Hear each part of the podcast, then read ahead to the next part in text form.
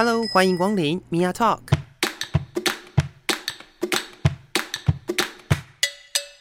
每个人都是有趣的书，有着独一无二的故事。一杯咖啡的时间，与你分享生活点滴。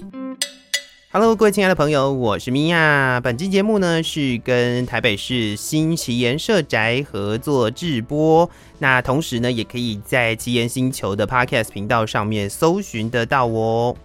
今天呢，嗯，我们特别准备的主题哦是呃社宅中的彩虹系列。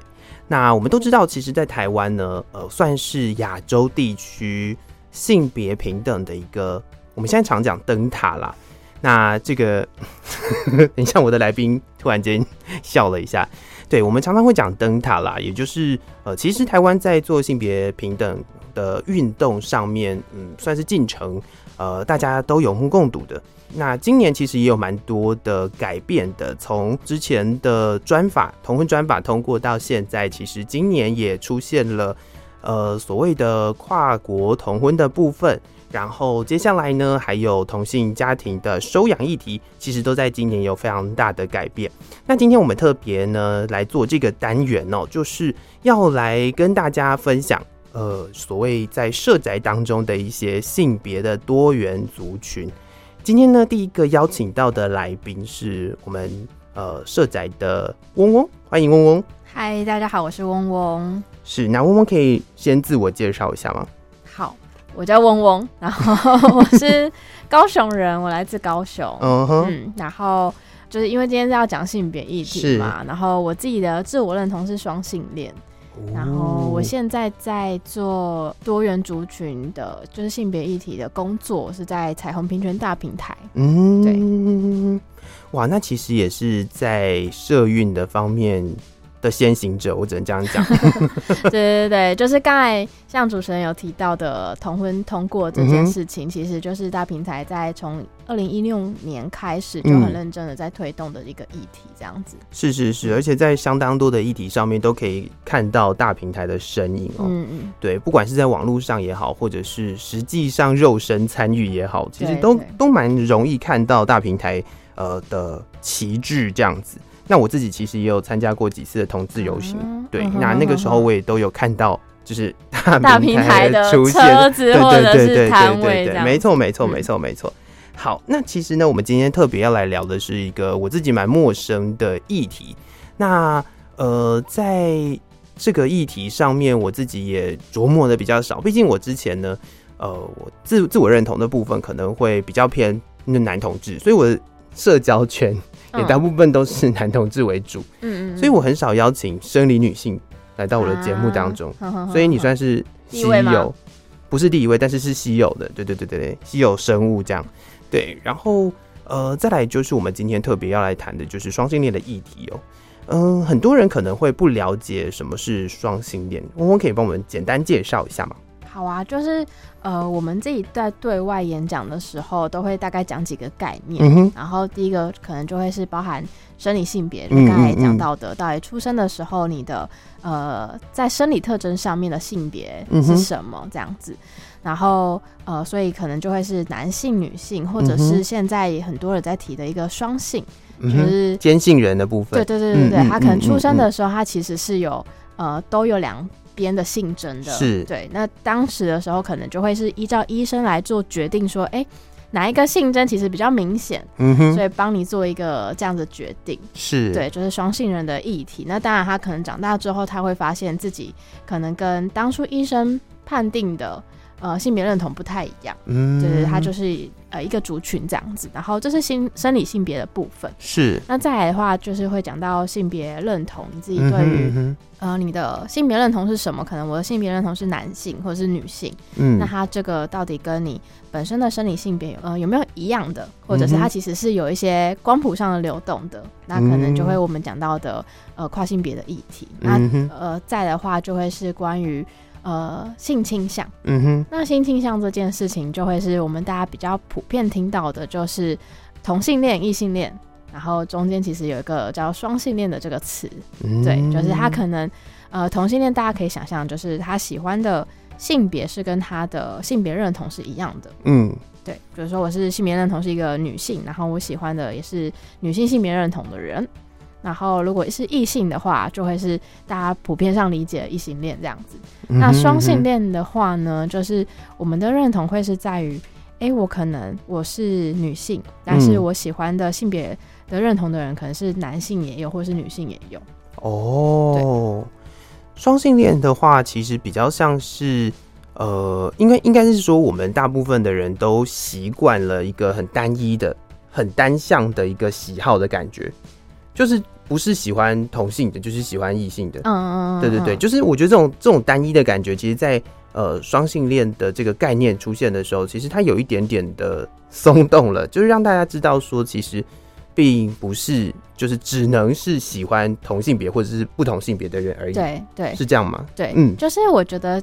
嗯，我刚才讲到的生理性别啊，然后性别认同跟这个性倾向的部分，其实我们在对外讲的时候都会说是一个光谱，它不是一个绝对的。是、嗯，它可能你今天是有多一点的这个自我认同，可是可能过了五年、十年，或者是下一刻，你可能觉得，哎、欸，我遇到某个人，或者是我发生了某些事情，或者在我在某个场景里面，我可能会有我的流动或者我的变化，这样子。是是是是是。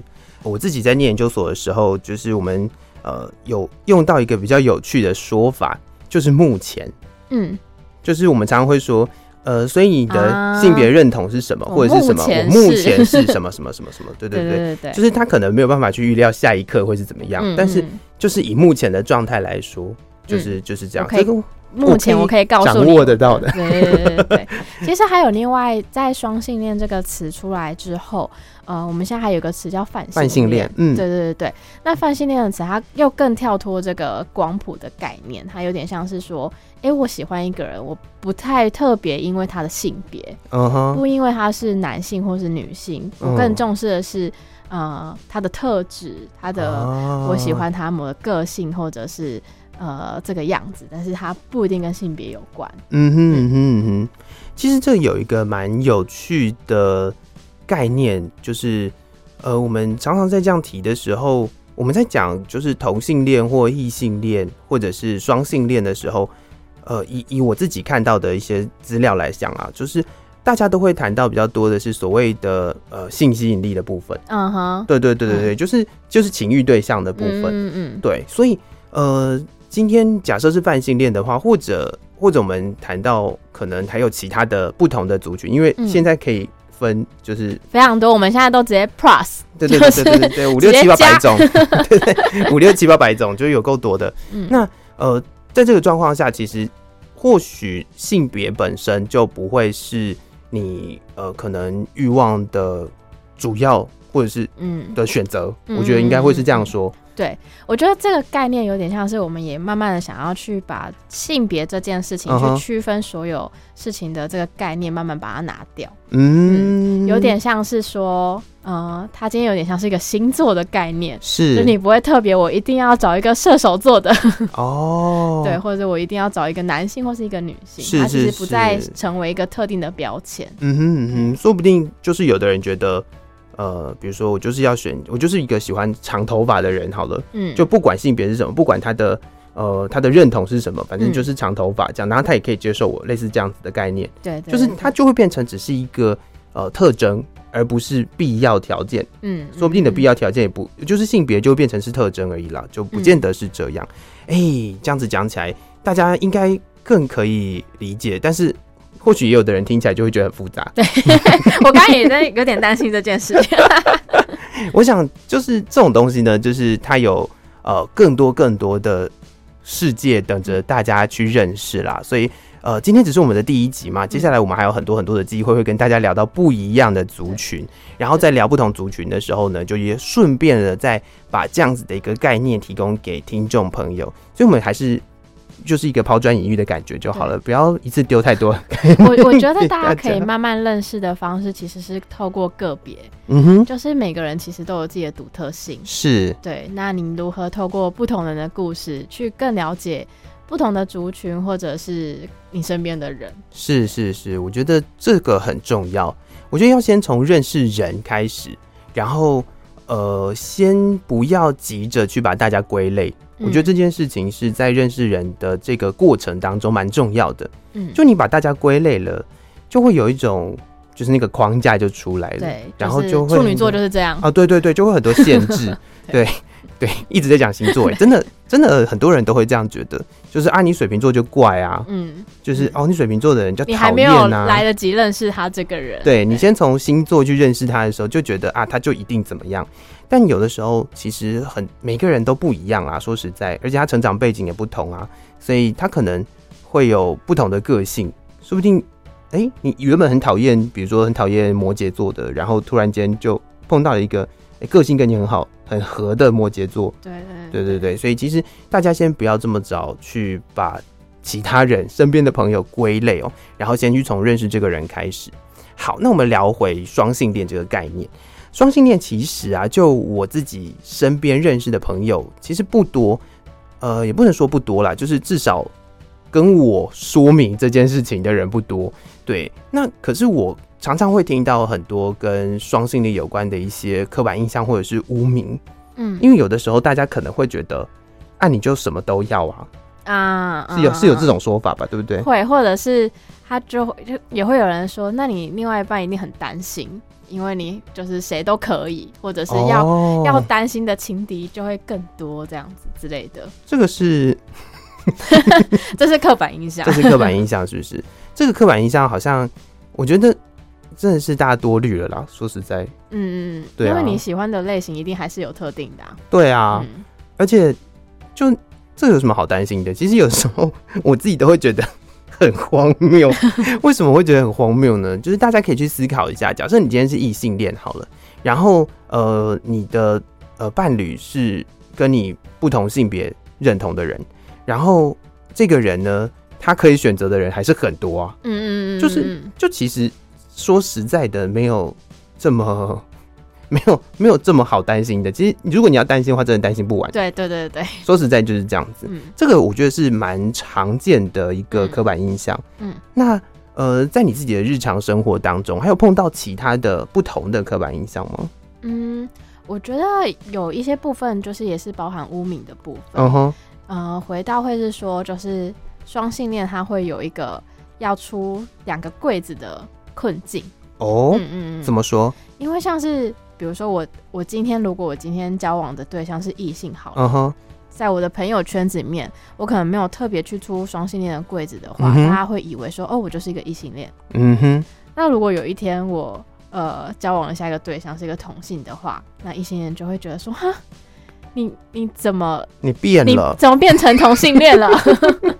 哦，对对对对，那相反的例子也会是，就是在同志的族群里面，嗯哼，我可能本来是以呃交往同性配偶的方式出现在大家面前，嗯、但是可能我今天下一个交往对象或者是暧昧对象是一个男性好了，嗯，但其实也会遇到呃同志族群觉得说，哎、欸，你怎么被背叛了？对，被背叛了，或者是觉得说你怎么变了？对，嗯、那其实我觉得这件事情就很像是，嗯、呃，同志族群要跟异性恋出轨，但是我们要、嗯、有没有说要出两个柜子，两边、嗯、的柜子去，呃，说明说，哎、欸，其实我是一个双性恋。哦，嗯、对嘛，所以其实，嗯，我觉得啦，还是要先从认识人开始啊，就是不要、嗯、不要先。先有一个既定的感觉，觉得那个人或者是既定的框架，就是认为那个人就一定是什么。嗯，因为假设你现在交往的对象是异性，你第一直觉就会觉得他是异性恋。嗯，而且或者是大家就会先就是套上这个帽子了。对对对，然后然后你还要再去就是再去脱掉这个帽子，然后再去戴另外一顶帽子的那种感觉，就会觉得有点辛苦。对对对对，就是。嗯、呃，我觉得一部分当然也会回到在过往的同志族群的脉络里面，嗯、大家会有非常多，呃，比如说社会背负的一些刻板印象或者污名，嗯嗯嗯然后会变成说，当呃，比如说在女同志的族群里面，嗯，当大家看到说，哎、欸，你怎么跟男生在一起？就像你刚才讲，会有个被背叛的感觉，是对。可是这件事情就会回到说，呃，我们怎么重新去看待性别？认同或是性倾向是流动的这件事情，嗯、对，没错。所以假设大家在碰到就是上述的这个状况里面，你会觉得心里面不太舒服的话，其实呃回头去思考，那个不太舒服，其实就是你自己没有办法跳出那个性别是流动的的这个框架里头，嗯嗯，就是你没有办法跳脱出这件事情，你还是会觉得大家原本是什么就应该要是什么，这种本质论的那种逻辑，就会让你就是没有办法好好的面对这个呃不停在转变的社会。对对，我觉得回到比如说女同志的社群里面，我觉得不一定是女同志啦，嗯、因为我也遇过，呃，在男同志的社群里面，他们遇到双性恋的时候，也会有很多的批判或者是担忧。嗯，对，因为我觉得那这件事情，大家还是回到同志族群在过往的历史脉络里面，很多时候是面对到被压迫，是或者是被就是呃很多。在一起的对象最后走到异性恋的婚姻，uh huh. 他们会有一个很大的背叛感，或者是被抛弃的感觉。是，对。那当然，对方走到异性恋婚姻，有些人是不得不的选择，uh huh, uh. 在那个时空背景下。那有些人可能就是他其实就是一个双性恋。嗯哼、uh，huh. 对。可是，在过往的社会中，这件事情不一定可以被好好的聊开，被好好的诉说。Uh. 那这件事情很容易就会变成是同志族群里面的一个。过往的一个创伤，嗯，对对对，然后现在，我觉得现在其实大家对双性恋的概念有越来越呃认识认识，对，然后也就像你刚才讲的，越来越了解光谱流动的这件事情，所以我觉得在对双性恋的一些污名跟刻板印象，其实是有慢慢的消除的，嗯，对对对对。其实我觉得会啦，就是会透过大家更认识不同的族群，或者甚至是用更。开阔的心胸去面对不一样的人的话，就这件事情或多或少就会渐渐的，呃，比较不会造成这么大的困扰了。嗯是是是。那聊回你的故事好了，嗯、就是呃，我想双性恋的认同，就是就就回到刚刚提到的，就你刚刚提到的那个部分，就是很多时候大家就会觉得，哦，就是我喜欢异性，然后我就是异性恋；我喜欢同性，我就是同性恋。那在你的成长过程当中是。呃，什么时候开始觉得，哎、欸，我可能是双性恋哦的这样子的一个概念出现呢？嗯，我觉得应该是哦，呃，我觉得我从小对于自己的认知与了解就是一个异性恋。嗯哼，我觉得这个概念比较有点像是，呃，从来没有人告诉你有可能有其他的可能性。能性，对，嗯、所以我其实一直到我高中的时候。嗯哼，嗯，然后我高中的时候印象很深刻是那个时候，因为我高中读女校，嗯，然后有一个学姐，就是让我觉得很备受照顾，然后觉得她也很吸引我这样子，对，哦，对，但是我觉得那个时候的我对于呃同性恋或者是双性恋这件事情没有什么样的概念，哦，或者是没有什么太多的这样子的认同，所以我那个时候。会说哦，我喜欢学姐，嗯、但是我并不会有一个自我认同，说我是双性恋这样子。嗯嗯对，然后印象非常深刻的是，呃，那个高中的时候，我第一次参加高雄的同志游行，是。对，然后我是去报名当就是志工这样子，然后我要呃去参加之前，我还告诉我爸，因为高中那个时候就是你参加什么活动都要跟家长说一声，对对对对对，然后我爸那时候就。非常的不能够谅解，他就觉得说，第一个他非常不喜欢这种集会游行的活动，是是是，然后他就会觉得，那你支持就好，你为什么要到现场？哦，对，你支持同志议题可以啊，那你呃一定要到现场去嘛，一定要去跟人家走那个游行嘛，嗯哼，对，然后所以他就问我说，你是同性恋吗？哦、嗯，然后我那时候就是处于一个。我也不知道，然后我也不知道怎么去回应爸爸的这个状态，所以我那个时候就跟他说：“哦，不是，就是我只是因为看到就是呃学姐她就是呃很辛苦啊，然后跟他女朋友怎么样怎样之类的事件这样子，对，然后但是这件事情呃我就一直放在心上，是，然后其实我真正的认同其实是到大学的时候，哦，就是我大一的时候。呃，学校有非常多的活动，然后有一些是跟性别相关的活动，那那时候我其实蛮积极的投入这些活动的筹备，因为那个时候，呃，我们也是为了同志一体，希望在学校里面办一些小活动，然后是可以邀请同学们一起参与跟讨论的。是。那那个时候，其实，呃，我的朋友就在问我说，就是，哎、欸，你为什么会这么的投入这个议题？这样子。嗯对，然后其实也真的是因为朋友问了，然后再加上进到大学之后，其实对于同志相关的资讯也越来越多，是，所以我开始在思考说，就是，哎，对啊，我为什么这么的投入？是因为我是支持同志一体的异性恋吗？还是我真的有、嗯、呃这样子的认同？对，嗯、然后其实真的也就是在呃那一次的筹办活动中，就是呃我第一次。那时候接受人家访问，然后我第一次说出，哎、嗯欸，我觉得我是双性恋的这个认同，这样子。大学吗？对，大学的时候。哦，就是我觉得你很早就开始有这个做社会运动的种子嘞。对，这样讲起来是耶，嗯、就是从高中开始，高中开始就去参加同志游行，然后到大学还是非常积极的在做这个。呃，可能是性别社团对的一些活动，对，对吧？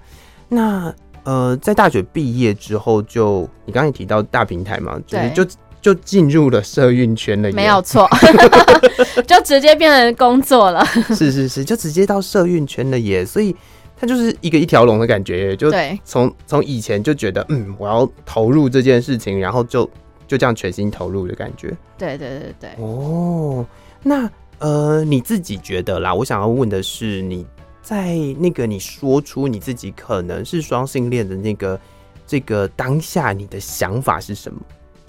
当下的想法，嗯、我我我印象蛮深刻。我那个时候讲完之后，我就非常开心的跟我的朋友们分享，哦、说我把这句话讲出来了。哦、嗯，我觉得那个感受一部分是。蛮替自己骄傲跟开心，然后跟、嗯嗯、呃找到一个认同。嗯哼嗯哼嗯嗯。其实很多时候，这一个找到自己的认同、归属感，好像蛮重要的。嗯，对，所以才会可能呃，从原本只是讨论呃同性恋的议题。然后接着开始出现，就是其他不同的认同，对，然后像雨后春笋般的冒出来的原因，其实我觉得有一部分啦，也是希望大家可以在这个呃茫茫人海当中找到一个自己觉得你在那个位置你是舒服的，嗯，你是安全的，嗯，你是你是呃你你不是只有一个人的那种感觉，对，对，有有很多人跟你一样，可能经历了相同的困扰，或者是。嗯嗯。嗯经验，然后那个东西是可以产生共感的。对，我觉得这件事情也是蛮有趣跟蛮重要的。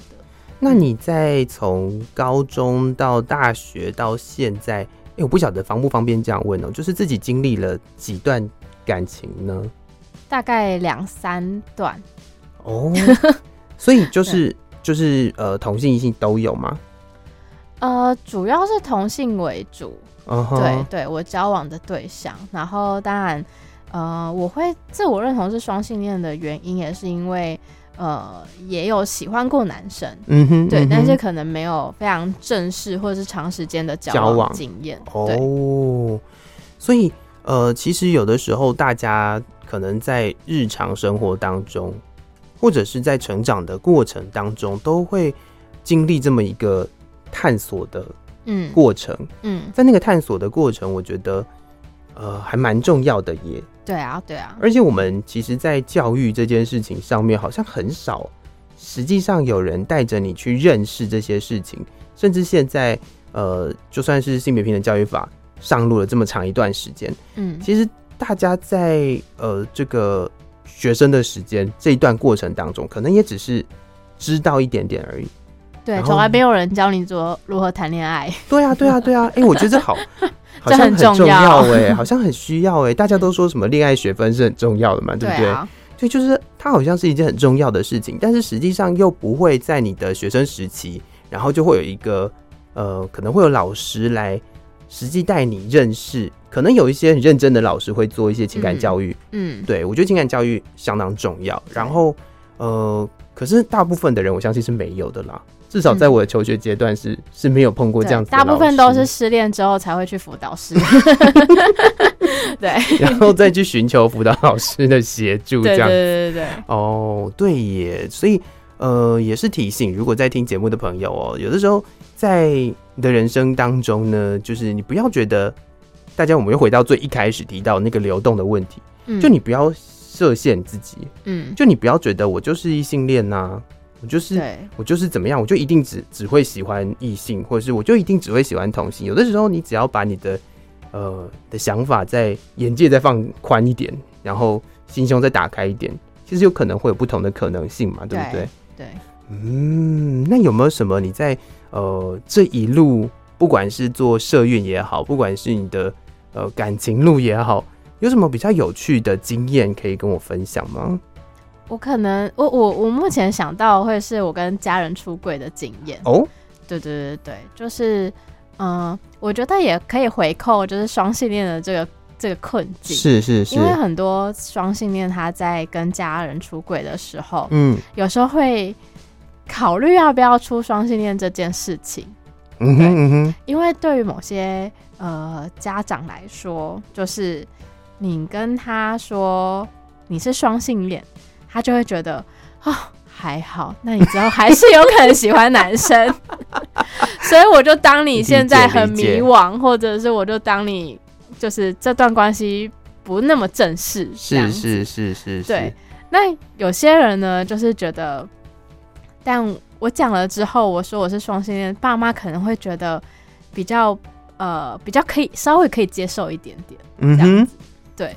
所以这件事情也是蛮有趣，就是在我的，呃，我忘记我有没有就是出双性恋的这个柜子，但是我有让我的爸妈知道，就是我当时的交往对象是同性别的。哦，对对对。那大概是在什么时期？就是大学毕业吗？还是在大学的阶段？大学阶段。哦，对是。所以你的家人的反应是？因为、哦、我爸妈很早就离婚，然后我就。Uh. 我就个别说，然后我妈是一个，她、uh huh, uh huh. 呃，从很早以前就被我洗脑的非常成功，因为我之前就会一直跟她讲，不要讲洗脑了，教育，对对对对对，育跟她沟通交流，对我就会在我自己还没有跟她出柜之前，我很常跟她分享一些性别相关的概念，uh huh. 或者是因为我妈很爱看书，嗯、uh，huh. 我就会推一些书啊给她看，比如说《镊子》这样子，uh. 对，然后。嗯、呃，所以我跟我妈出柜的那个时候是有一次，我好像在宿舍，然后我就打电话给我妈，嗯，然后我就问她说，呃，我问你一个问题哦，这样，然后她就说怎么样，你交男朋友了？我说不是，她说怎样，你交女朋友了？嗯哼，嗯哼，就是我就觉得哎，蛮意外，她直接她会这样问，对，她直接这样问我，uh huh、对，然后我就问她说，那如果我交女朋友，你你觉得怎样？她就觉得。没有怎么样啊，就是有人可以好好照顾你就好了，这样子。哦，妈妈的部分，在这个部分好像比较顺畅一点。对对对，对那爸爸呢？对，爸爸的话就是呃，因为反正我爸后来有再婚，然后所以我是先跟就是阿姨说这样子，uh huh, 因为阿姨也是一个相对比较可以沟通的人，这样。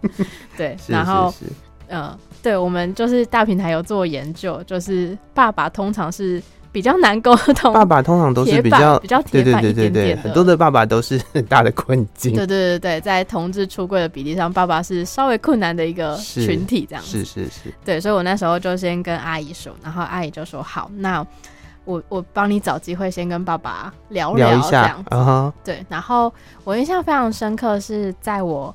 呃，大学毕业典礼之前，嗯，呃，我跟我阿姨讲这件事情，然后这件事情是因为，呃，我那个时候想要邀请，就是我的家人们跟我的那时候的女朋友一起出席我的毕业典礼，这样子，是，对，然后就是在我毕业典礼结束之后，隔一个礼拜，我回到家的时候，我爸就跟我说，哎、欸，就是。呃，想要跟我聊聊，uh uh. 嗯，然后反正我们就坐下来泡茶聊天，然后他就开始问我说：“哎、嗯欸，我呃什么时候知道这件事情？就是什么时候开始呃有这个认同啊，uh. 然后之类的。然后我觉得我爸爸本身他其实对于这个议题真的嗯、呃、不太了解，是。然后跟他有非常多对于这个族群的一些刻板印象跟担忧，嗯哼、uh，huh huh. 对，所以他就会觉得说，他第一个反应就会是。谁带坏你的？是很多人都是这样想的，是不是你当初就不应该让你去念女校？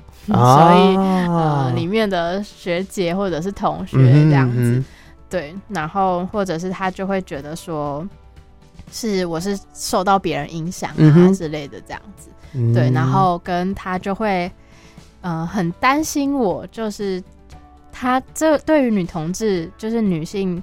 呃，交往同性的这个刻板印象就是觉得我们会遇到情杀，因为新闻都这样，对，新闻都这样子报，okay, okay, 然后又加上就是他觉得呃我们会很难找到伴侣，嗯、uh，huh. 所以他就觉得说他那时候满满、欸、的刻板印象，对对，他那时候耳提面命的告诉我说，如果你现在想要就是不想要跟这个人在一起的，你就是我跟你讲，你只要变得又懒又丑。那个人就会慢慢离开你了，你不要直接跟人家提分手，这样子的话很危险。对，爸爸就有他的那个一些呃配套措施告诉我，这样是是是是是，是。对，但是我觉得那一次的经验就是呃聊了很久，然后最后我爸告诉我的是说，呃，他觉得对他来说，他真的非常难接受，就是他觉得他作为一个。异性恋的爸爸，嗯，然后他其实非常难接受这件事情，嗯哼，但是他觉得因为我是他女儿，所以他嗯选择爱你，对对，嗯，就是他我忘记他确切的词，可是他大意有点像是我没有办法接受这个议题，但是因为你是我孩子，所以我尊重你有这个选择跟这条路这样子，哦、是，所以整体而言，其实呃父母的反应都是都是我觉得尊重啦。对，说实在，大家比较担心你的人身安全。对对对对对对对 对，比较担心你会不会受伤。但其实大多数的，就是在你的爸妈的这个情况当中，其实我可以感受到那种满满的关心。对对，对，就是嗯。嗯，而且我觉得我爸，因为那个时候是大学刚要毕业，然后其实过了两三年之后。我有明确的感受到，他其实对于这件事情的态度有慢慢转变很多，是。对，包含后来他呃愿意跟我的伴侣一起吃饭，嗯哼，嗯，然后跟他就是也会蛮有趣的，他就是会问我说：“那你们有没有要结婚？”嗯哼哼哼，然后而且他那时候问法很有趣，他就问我说：“就是那你们要去登记还是办把费？” 然后我想说什么意思？现在这个问题到底是？我要回答登记还是办把费？就是我爸到底是希望我们私下好好就是登记低调处理就好，还是他想要吃把费？然后我就说我不知道，都可以吧。然后他就跟我说，嗯、我看人家都搬在海边，很漂亮，就是他想要吃把费。他他心里面可能有一个有个范本，对，就是他有一个觉得好像很不错的那个方式去做这件事情。对对对，然后他也慢慢觉得看我。嗯，那个时候我阿姨跟我说一句话，她就跟我说，嗯、呃，其实是因为我们看到你对于自己想要的很坚持，然后我们知道这就是你的选择，嗯，嗯，所以我觉得这件事情有慢慢让我爸觉得说，哎、欸，这件事情是真的，就是我是真的，呃，会有一个同性的伴侣，然后甚至可能走到结婚、啊、走到家庭的这件事情，是是是，哎、欸，我觉得这是一个很不容易的事情哦，就是。当然，我们也可以看到，就是你的家人，当然就是以关心为主嘛。嗯，然后逐渐逐渐的，在这个过程当中，他们也成长了。对对，真的，我觉得他们也成长了。然后我相信，因为你把自己照顾好了，所以他们也看到了，就是。没有问题的，就是你你你的这个选择是是不会出问题的，你是可以你是可以好好照顾你自己的，我们不用担心你的这种感觉。而且我是有认真在想过的，而不是一时迷惘，或者是 对，或者是搞不清楚自己在干嘛。没错，没错，没错。所以我觉得要走到这一步，很重要的一件事情是理解，嗯，就是你必须要先认识呃各个不同的族群，然后要认识这些呃可能。对很多人来说，对于很多普遍的人来说，听起来很复杂的这些族群，嗯，然后我觉得你在嗯，应该说在探索的这个过程当中，去认识不同的族群，然后去试图找到一个你自己觉得舒服的位置。对，这件事情是相对重要的。嗯嗯，那还有没有什么有趣的故事？除了跟父母出柜之外，跟同学出柜，同学应该还好吧？对，我的同学们都是非常的同温，同温层。对对对，同温层。我觉得这件事情也是因为跟我呃慢慢呃建立这些认同的时间点，其实在高中、大学是，所以其实那个时候大家对于这个概念的资讯其实是非常足够的，是，然后跟有很多呃其实也是相同认同的人，嗯、对，但是。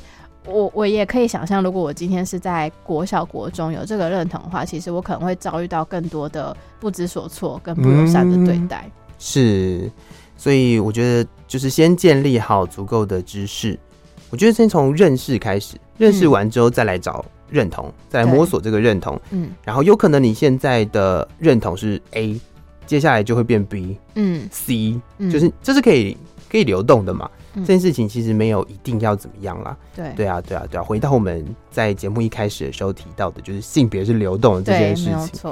对，对，也希望大家在听完今天的节目之后，要呃好好的，也不是说好好的啦，就是我觉得可以去思考这件事，嗯、就是嗯、呃，不要让你自己陷入一个框架里了。嗯，对，有时候更多的了解自己。是很重要的，跟接受、允许自己有更多的可能性。嗯、对对对，我觉得有时候就是需要打开你的内心，然后去接受不一样的可能。有可能也是多多尝试嘛，就是多看、多经历，其实就会有呃有所成长。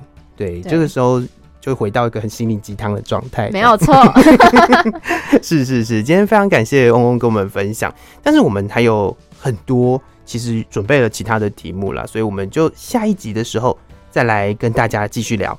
谢谢你，谢谢今天，谢谢嗯，谢谢你今天的分享。节目进行到尾声，再一次的感谢各位听众朋友们的收听。然后，如果有任何的想法或者是意见呢，都欢迎到脸书搜寻“用声音说故事”来跟我互动。另外呢，也欢迎大家来关注台北市社宅青创的粉丝专业“台北市社会住宅青年创新回馈计划”，然后上面会有不定期的更新，然后也希望大家多多的来关注。另外就是这个青年社宅的相关 Podcast《奇岩星球》，也欢迎大家来持续的关心哦。好，再一次的谢谢大家今天的陪伴，我们下次见喽，拜拜。